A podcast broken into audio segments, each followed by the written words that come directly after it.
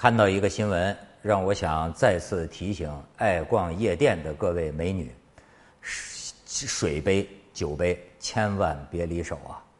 分分钟被人下药啊！现在这个迷奸药水啊，有新科技。这个山东济南，呃，抓了这么一个团伙，他们已经把这个药啊卖出去，发货发出去不少了。叫什么呢？听话水儿、乖乖水儿。把两种精神管制药品混合在一起弄成的这种迷奸药水说是半个小时之内，哎，让你人事不知，甚至还说的更神的是，两个小时之内啊，为什么叫乖乖水啊？让你干嘛你就干嘛，听话水啊，完全服从，哎，没有个人意志，完全跟着他走。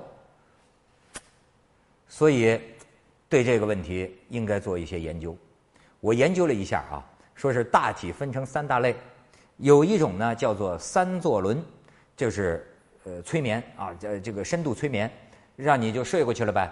呃，这个黑龙江桦南县那个孕妇，你记得吗？这孕妇啊，帮她老公找小姑娘，让她老公强奸，就这孕妇她用的就是三座轮，最后把那个小姑娘弄死了吗？还有一种呢，就是在港台经常听说的这个 GHB。说什么？港台经常听说，前几年你知道吗？在淘宝上都能买着，在一些那个成人大陆的成人用品店里都能买着。GHB 叫什么？羟什么外羟基丁酸？说它呀，一个是能麻醉，还一个能刺激性欲。还有一种差不多的，叫做氟硝西泮，英文名啊叫 FM 二，跟调频广播似的 FM 二，氟硝西泮。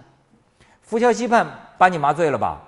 而且还能干扰你的记忆，所以呢，你被麻翻了以后，他呃强奸了你，他怎么着了你？你醒过来之后，为什么检举检证也有难度啊？你不记得？它有一个用途是什么呀？在手术之前，用来减少术中知晓的。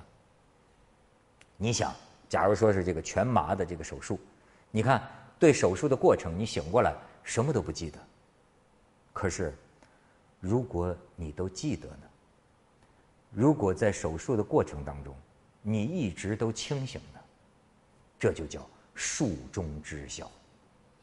有百分之一到百分之几的这个概率，所有的手术当中有这么一个概率，那可真叫生不如死啊！我看过一个医学院的女学生。他动这个卵巢这儿有个什么瘤啊瘤子，他动一个这个还是微创的手术，完了之后，他发生了这个手手术中清醒啊，术中他知道啊，他写下来，为了唤起啊领导们医学界对这个问题的注意，他在他这篇文章的一开头竟然用这个佛经里边的一句话，就说无间地狱啊，你问题是什么？这个麻醉啊，有镇痛的，还有这个肌肉松弛松弛剂。那么，如果这个这个镇痛的这个没有发挥应有的作用，出现这种意外情况，可是啊，肌肉松弛剂使得你的身体完全不能反应，你什么都听得见，可是你不能说话，你完全脸部表情什么都，甚至血压心跳看不出什么。你一动都动弹不得，可是你能感觉到手术刀划开你的肚子啊，给你开胸啊！这个女学生就是说，像梦魇一样，梦魇你看就是深受巨大的痛苦和恐惧啊，但是你动弹不得呀。她一开头啊，还觉得自己的脚能动一下，她以为有救了。哎，这个医生麻醉师会注意到了啊，结果医生麻醉师的对话让她当时陷入绝望，说：“哎。”他怎么还在动啊？再给他用点肌松剂，就肌肉松弛剂。接下来三个小时，完全清醒啊！不，但是就是一就是产生强烈的濒死的感觉，濒末日感，就是末日感，死过去又活过来，死过去又活过来，完全不能动，可是脑子清楚，醒过来完全记得。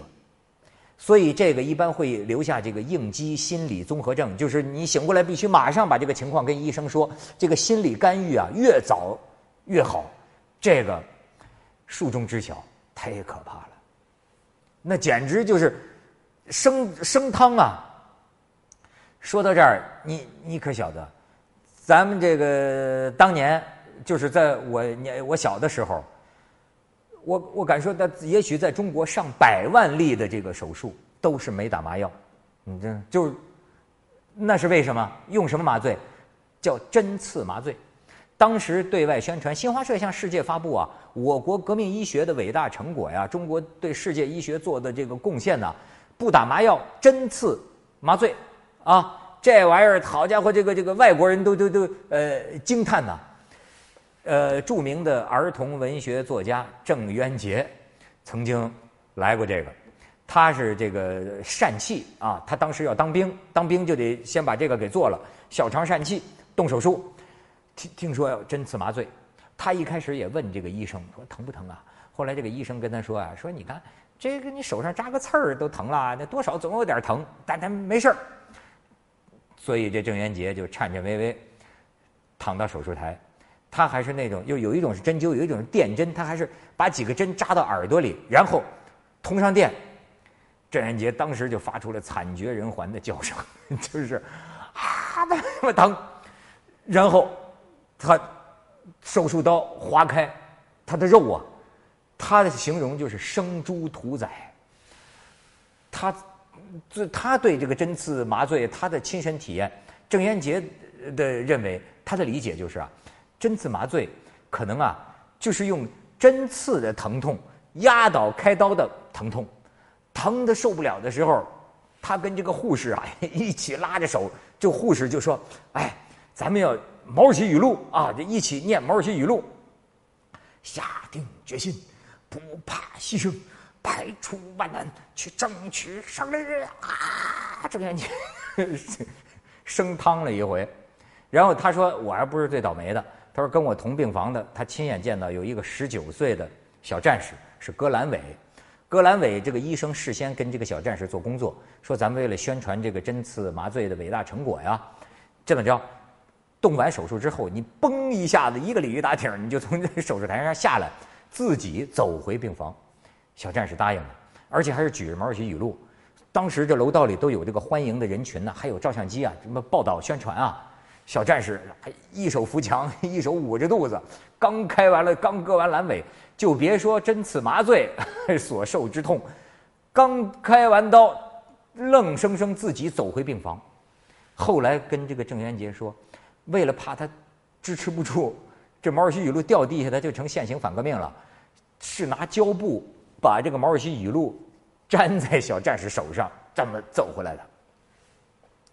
后来老郑呢，这个去了工厂，有一个老工人跟这个郑渊洁也是说，说拔牙，说有一次到北京一个医院啊，老工人拔牙，正好碰见外宾参观，外宾半信半疑啊，说中国这针刺麻醉，真家伙好，这个牙科大夫跟这个呃老工人检查完了，小声就跟他说，说怎么着啊？你你要拔的这个坏牙呀，就是发炎，这个待会儿这个针刺麻醉啊，我拔的时候啊，估计你得疼的叫，是吧？咱外宾在这儿，咱可不能丢人呐。说我待会儿啊，就给你拔个好牙，把你一个好牙拔下来，就没有这个发炎的牙呀那么疼，但是你也要忍住啊，要不然咱这个国家的这个声誉啊啊，咱 老工人含泪点了点头。结果就在这个外宾观摩之下，这个牙科大夫生生把这老工人一好牙给他撬了下来，容易吗？当年千百万群众就是用这样的精神扛过来的。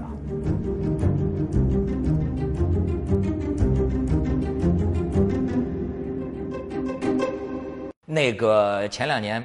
呃，黑龙江桦南县，你记得吗？不是有个孕妇，那孕妇帮帮着她老姑娘，呃，不不帮着她老姑娘，你看，帮着她老公迷奸小姑娘。